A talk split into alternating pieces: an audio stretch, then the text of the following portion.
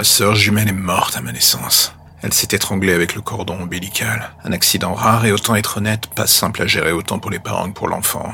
Et je sais de quoi je parle. Pendant des années, j'ai appris à vivre avec, fait semblant de ne pas la sentir autour de moi. Mais avec le temps, c'est littéralement devenu impossible. Vous ne pouvez pas imaginer ce que c'est que de vivre avec une ombre qui vous suit sans cesse. Ce visage qui vous apparaît dans les reflets, dans vos rêves. Cette présence qui au début n'était qu'anodine et presque positive. Et qui avec le temps est devenue littéralement hostile. Le mot semble fort. Et pourtant il est à la mesure de ce qu'elle est. Hostile, négative. Elle n'a plus qu'une seule volonté. Que je la rejoigne. Elle ne comprend pas que nous ne soyons pas réunis. Elle et moi, je suis elle. Nous ne formons qu'un et dans ce monde et dans l'autre, malheureusement. Quoi que je fasse, je perds de plus en plus la raison. Cela m'obsède, cela me rend irritable. Plus personne ne comprend, plus personne ne me comprend. J'essaye de me dire que tout cela n'est que le fruit de mon imagination.